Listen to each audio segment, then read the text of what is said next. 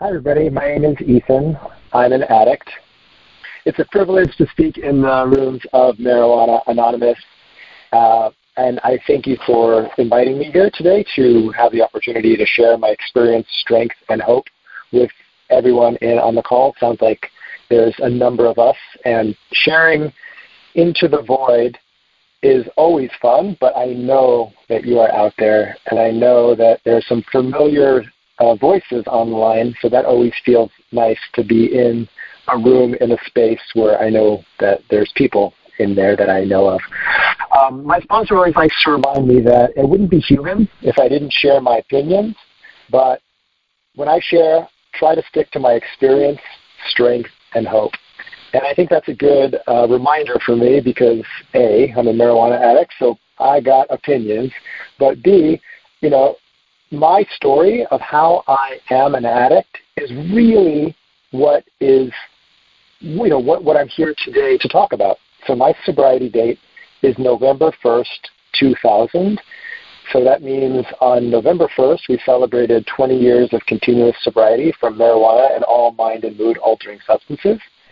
Um, I have a home group. It is the Unity Sunrise 7 a.m. AA Palo Alto home group. I think it's called. I think the official title is 7 a.m.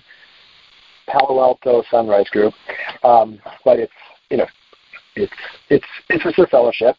And um, since I'm speaking in the rooms of Marijuana Anonymous, um, I'm going to honor the, the the tradition that says like the only requirement for membership is a desire to stop smoking pot, stop using marijuana.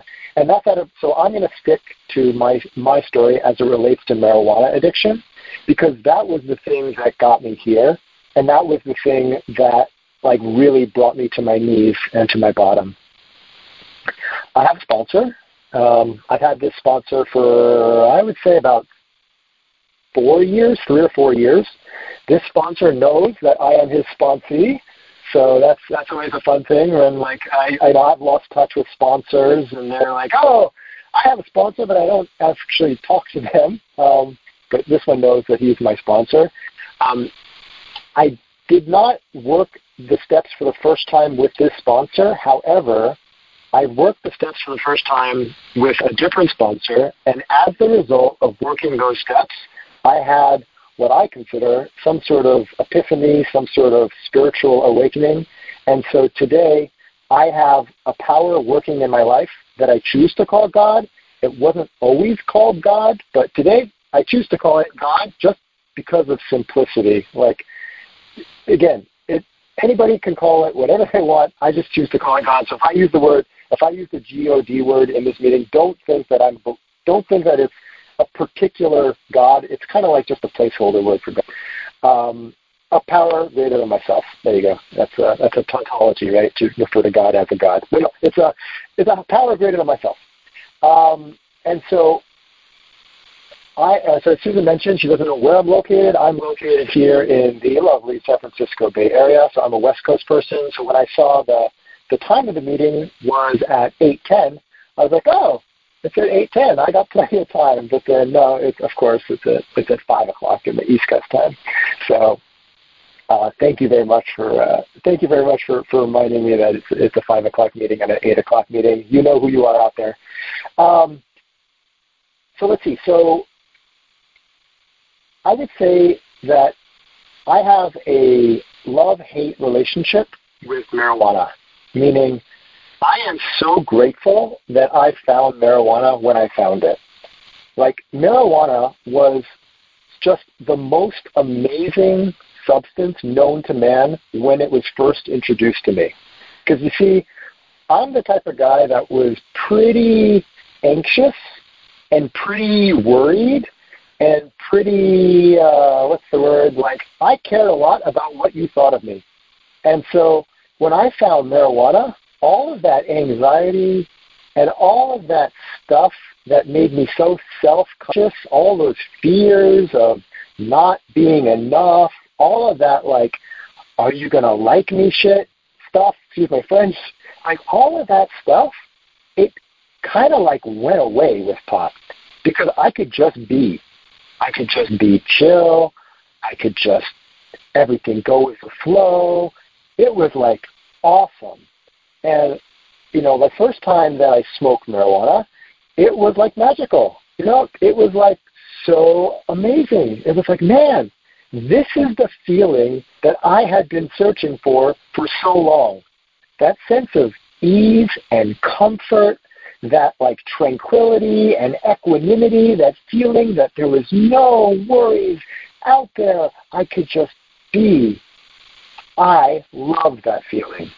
And I suppose my using career was trying to relive that experience again and again and again.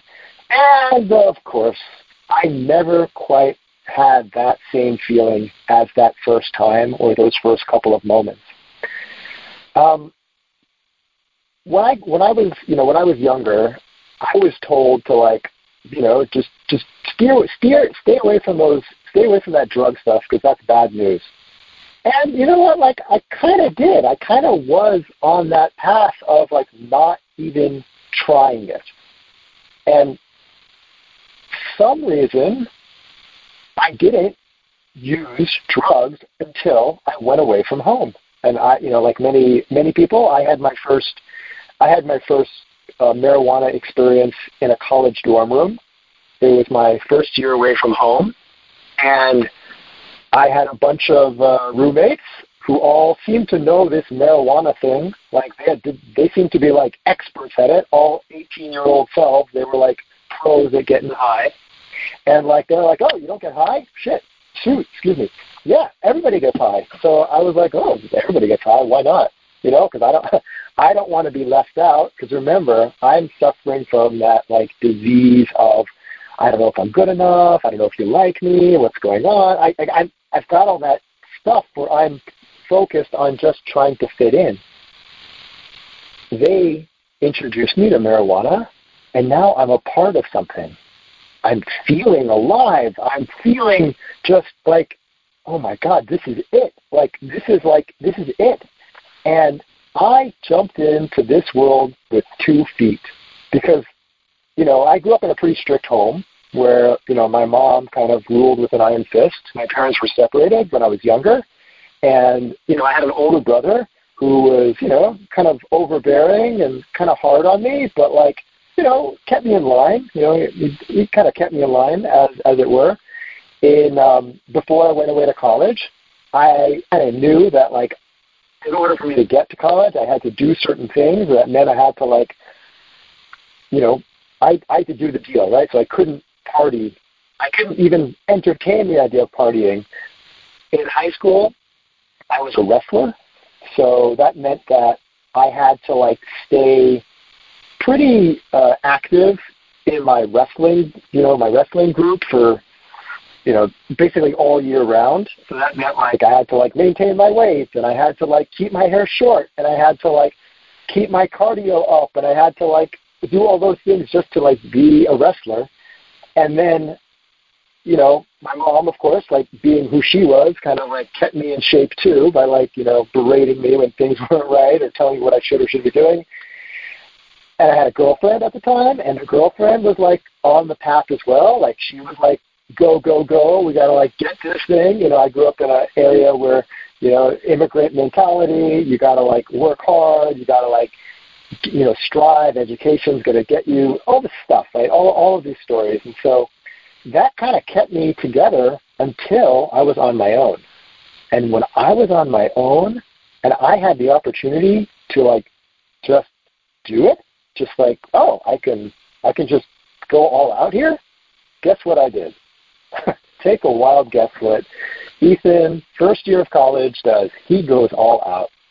And like it was fun. I mean, I'm talking fun. Like we had a lot of fun. Like there was escapades. I went to I went to university in um, San Diego, and being in uh, San Diego as an as a university kid meant that not only could you have access to plentiful, copious amounts of substances, you also had Tijuana. That was literally just like a, a, a, a, little a little 30 minute drive away where you could actually like go to bars and like do that thing and like it's a, it's a pretty awesome place to be away from home for the first time. And I took advantage of that tremendously. Now, took advantage of it in the party sense. In the academic sense, not so much. So fast forward to a couple of years of this this lifestyle, and I am like holding on by a thread. Like I am like barely keeping it up here, and I am like like literally like things are, are not going well academically, and um, you see, like when I went away to school, I thought I was gonna like, you know, just I'm the greatest thing since sliced sliced bread, man. I can I can do this with my both hands tied behind my back. And like the reality was like I couldn't. And the reality was that I could not control and enjoy my using like my friends could. And I didn't understand why. Like, how could they semi keep it together while me, you give me thugs, I am like, I want more of it. I'm like, I love that feeling of being slightly tipsy out of control. And I didn't get why I reacted one way and they reacted another way. It wasn't until I came into the rooms of Marijuana Anonymous where they said, like, oh, guess what, buddy? You're, just a garden variety pothead. You're an addict. And, like, that's what addicts do. And, like, I did not put two and two together that, like, my behaviors were very uh, indicative of how other addicts behave around marijuana. I didn't get it because I wasn't in this world of Marijuana Anonymous. And I'm so thankful that that like I met people along the way that made me feel like I wasn't the only one that was going through this, going through this thing called life, feeling like I didn't know how to do it, getting mixed up in pot and then like crashing and burning and then like being lost. I thought I was the only one that was feeling this thing. I was suffering, right? And I was suffering alone until I found the rooms of Marijuana Anonymous. In in undergrad, in college, I I barely got out. Right? Like I barely got out. I, I passed. I got I got my degree. The joke is C's get degrees. I mean that was me. I was like I got out, and I barely made it through, right? And and I ended up getting a job out of college. I was like, oh my god, I got a job, and then I I got an opportunity to go um, study abroad uh, one year after I graduated from college, and this is where I hit my bottom. And so I basically locked into a scholarship because I had a connection to an organization that offered a scholarship for certain people to go travel abroad. And I went, I traveled abroad, I was part of this, it was supposed to be a one year program, and basically four or five months into the program, they told me that it didn't seem like you wanted to be here, Ethan, so they 86'd me. And oh, what a kick in the gut that was. It was like, it was like, oh my God, I like I just had yet again squandered an opportunity which I probably should didn't deserve, but I had gotten, and yet again it was because I chose to get loaded versus doing the things that other people did, right? Just just a normal thing. It's like not be a not be a jerk. Just like just a normal thing. It's like just be a, a student among students. Like just just be right. And like I just couldn't. I just couldn't keep it together. And I come back to the States, tail between my legs, family all pissed off at me, wondering like, Ian, why do you keep on doing this to yourself? Why do you keep on self-destructing with substances? And and for the life of me, I did not have an answer. And that was my quote unquote moment of clarity because I realized, like, man, I am sunk. I can't do this. I just don't know what to do. Like, I, I'm, I'm lost. And of course, like the rational person that I am, I went to go talk to a therapist. Therapist helped me out. Therapist pointed things you know, out that I didn't know. But guess what? That therapist didn't help me stop smoking pot. That therapist was great at uncovering all sorts of stuff around family of origin and mommy and daddy issues and brother and sister brother issues, all that stuff, right? That like therapists are awesome at. And like I wouldn't be able to like unpack those things on my own without having the sage advice of a counselor to like do that impartially. And at the same time, when it came to like my my my substance, like I like they didn't quite get it. And they didn't quite get it because I was lying to them. And I was lying to them for whatever reason, but I just didn't want them to know about how much I was using and what I was using and all that stuff because I was afraid what they'd say. And finally, I broke down to the therapist. I said, you know what, I'm, I'm actually smoking pot again, and yada, yada, yada. And they were like, oh, well, here, why don't you go talk to this, uh, this, this uh, drug and alcohol counselor? And I was like, uh, me? Go talk to a, a drug and alcohol counselor? Uh, okay. So this this counselor recommended I go to Marijuana Anonymous. And I probably wouldn't have walked into the rooms if that person hadn't recommended it. And that person gave me like the, the playbook, right? The person said, the counselor said, okay, Ethan, you're going to go to this meeting. You don't have to tell them your real name. You don't have to tell them where you came from. You can just sit down anonymously in the room and just listen. And then afterwards, you can come back and we can talk about it later. And that was that made it feel like I could do it, right? I could go step into the rooms and just to see what it was like. Because before that point, my preconceived notions, in, in another fellowship they call it contempt prior to investigation, but my preconceived notions about what I was going to walk into in a 12 step meeting was a bunch of sniveling, crying people saying how much they hated life and it was just going to be a bitch, bitch, bitch, bitch, right? Like, That's what I thought, right? And and I just thought that's not me. I'm not one of quote unquote those people.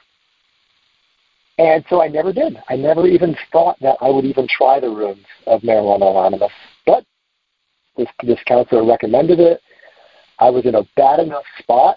Another fellowship, we talk about this as I was beaten into a state of reasonableness. Right? Like all of my best thinking got me to that point where I said, okay, I'm willing to try this out. So I had a mustard seed, this kernel of willingness, try out the 12 step marijuana anonymous program. And gosh, when I, I, I can think back to it right now, and there's probably, I think I heard somebody on the call today said they, this is their first meeting of Marijuana Anonymous. Welcome. I'm so glad that you're here because when I was in the parking lot in that church saying, should I get out of my car and walk into the, that room or should I just stay in this car and drive home? I didn't know what I would do. Like I was scared. I was afraid of what would happen. And like thank God for the phone line, right? There's none of that fear anymore of like, if somebody sees me? Well, I can't see you. Nobody can see you. We're all outside here, in behind behind the telephone line. And so, I had that fear: should I go in? Should I not go in? What should I do? And I did it. I walked into that meeting room and I sat down, and there were people there, and they started talking, and they started talking in a way that I completely did not expect. They were talking about struggling in a way that resonated with how I'd been struggling. They were talking about the things that I was that I felt like I was the only one that was feeling. And it was like, oh my God, what is going on here? Like, why are all of these people saying all of these things that I thought I'm the only one that's feeling and they're saying it out loud with each other. Maybe there's something going on here. And maybe, just maybe, I belong.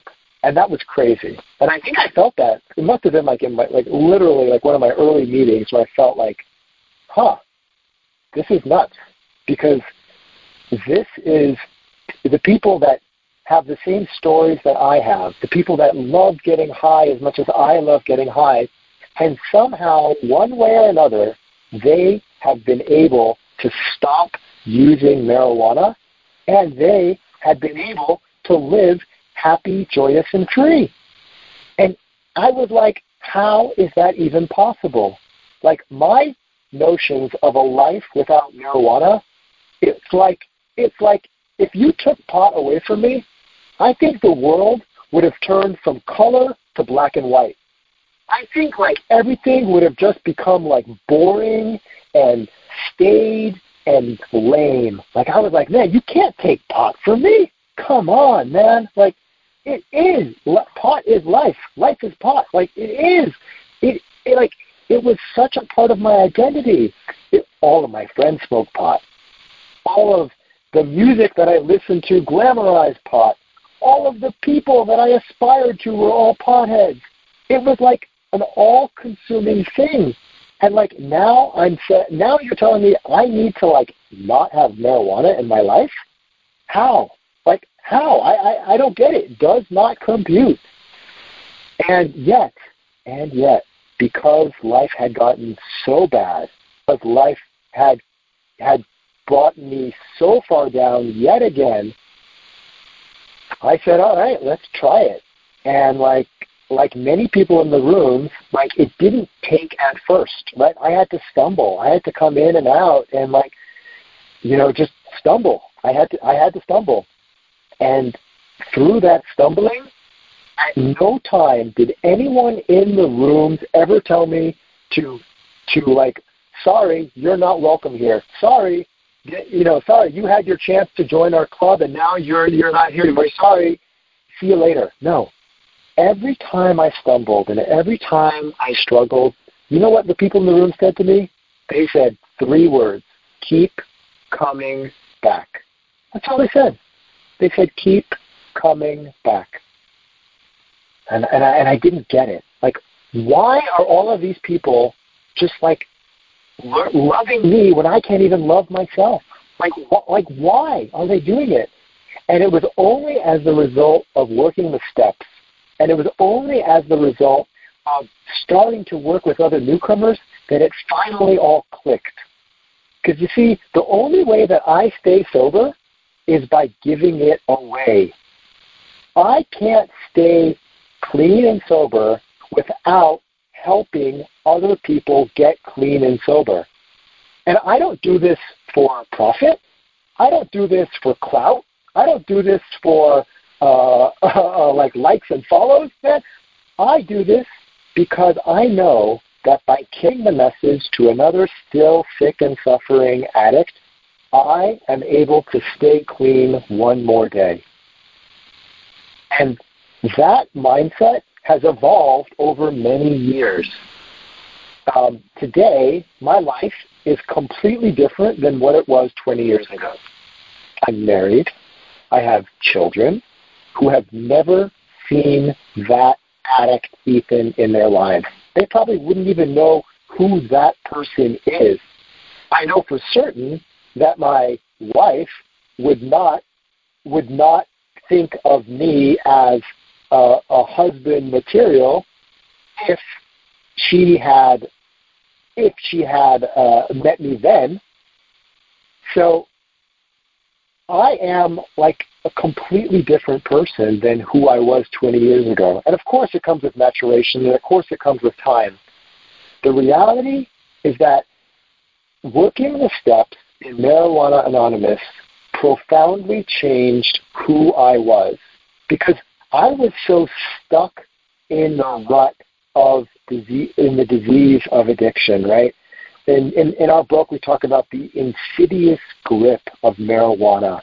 It's insidious. It's it like just it takes root and holds on, and uh, it just it just becomes all consuming. And I was unable to break free of that grip until I joined the fellowship and worked the steps and did the simple things that people asked. Um, I, I know that I'm supposed to only share for half an hour, and I'm not quite sure of how far in I am, but I'm going to keep going for a little bit and just talk a little bit about what what um, you know what happened, right? Because what happened was my first sponsor, he and I would meet weekly at a Starbucks, and we would read literature together, and we would talk about things and he shared with me things about his story that made me feel comfortable about sharing things about my story. And that magic of one addict talking to another addict is transformative. It like it was the difference between um, me lying to my therapist and me being real with another addict. Because you know, like an addict knows when another addict is bullshitting them because it's the same games, right? Like that's it's the games that I played, and I didn't have to try to impress this guy because he was just trying to like share his own experience, strength, and hope with me so that he could stay sober and clean. And so we did it. We met weekly. We went through literature. And he brought me to my first inventory where I had an opportunity to list my resentments, who I was mad at, why I was mad at them, what part of self was affected. I had to actually, um, I had an opportunity to write that out and put it in front of me in black and white. So instead of just this amorphous mix of resentments that were constantly flowing in the back of my mind, now they're out in front of me on a piece of paper. And in addition to writing up those resentments, I also wrote down my fears. I wrote out what I was afraid of. Oh, I have a fear of inadequacy. I have a fear of financial insecurity. Oh, I got a fear of not enoughism. Oh, like God, look, look at look at these. Oh, I got a bunch of fears. Write them out. Why did I have them? Who knows? But I got them. Wrote them out. And then I wrote down a list of all the harms that I'd done. Right? All of the people that that I had done things to that I was not proud of. I just wrote it out. And again, it was eye opening because getting it out of my head and on a piece of paper meant that it didn't own me anymore. Right? There's that quote that we're only as sick as our secrets. Well, guess what? I was pretty sick because I had a ton of secrets. But I could be open and honest with this man. And I could tell him all of the stuff that like I thought I would take to my grave. And he was like, Cool man, that's no skin off my nose, but like thanks for it with me and here's what I did. Oh, you did that, oh here's what I did and there's like this sense of like camaraderie that only happens in this fellowship. And after doing that inventory process with another person, I was able to uncover these defects of character and these shortcomings that I have, right? Oh, right. procrastination is one of my one of my defects of character. Dishonesty, one of my defects of character.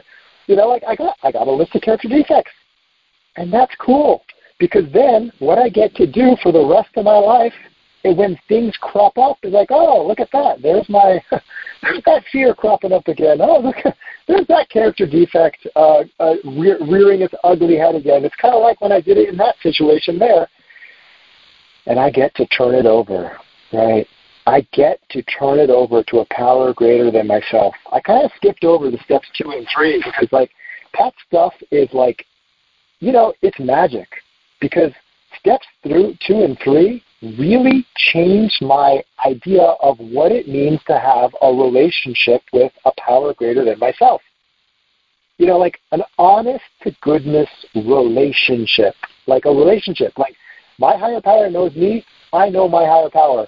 It's a two way street, right? Like there's a relationship going on between a higher power and me now. That's crazy talk for somebody that thought higher power, God, maybe it existed, but it had zero impact in my life. And because of this program, I had the opportunity to define what that relationship, what that higher power is. I got to define who, what, when, where, how my higher power manifested. And that is like an insane gift of this program because now when things come up as they invariably do, I say, higher power, help me. I can't do this alone. I need help from something bigger than me. Help me deal with some of this stuff. And because I have a relationship with a power working in my life, I'm able to do things like just walk through the fear, right? In the, in the inventory process, when I listed out my fears, there's this very powerful prayer of the fear prayer. And it says, Higher power, please remove my fear of whatever, fear of inadequacy, and direct my attention to what you would have me be. I know in our literature we have it phrased slightly differently, but that's the gist of it. It's that I can either direct my attention towards this fear or I can direct my attention towards something bigger, greater, and more productive.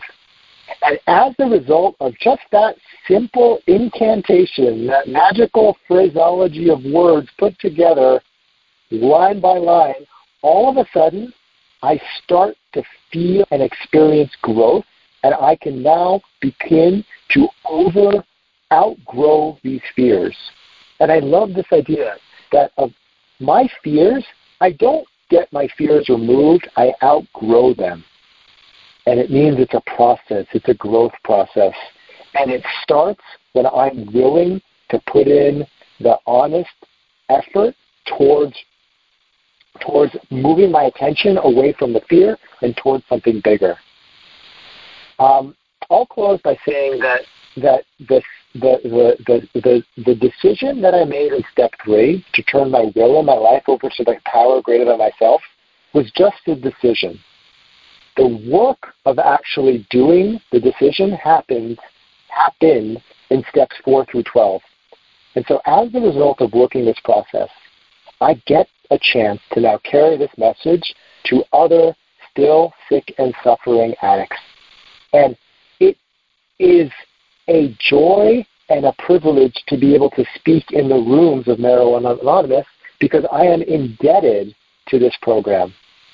Indebted. Without MA, there would be no me, right? Like, without the people that came before me to lay the foundation of one addict talking to another, I would not be here.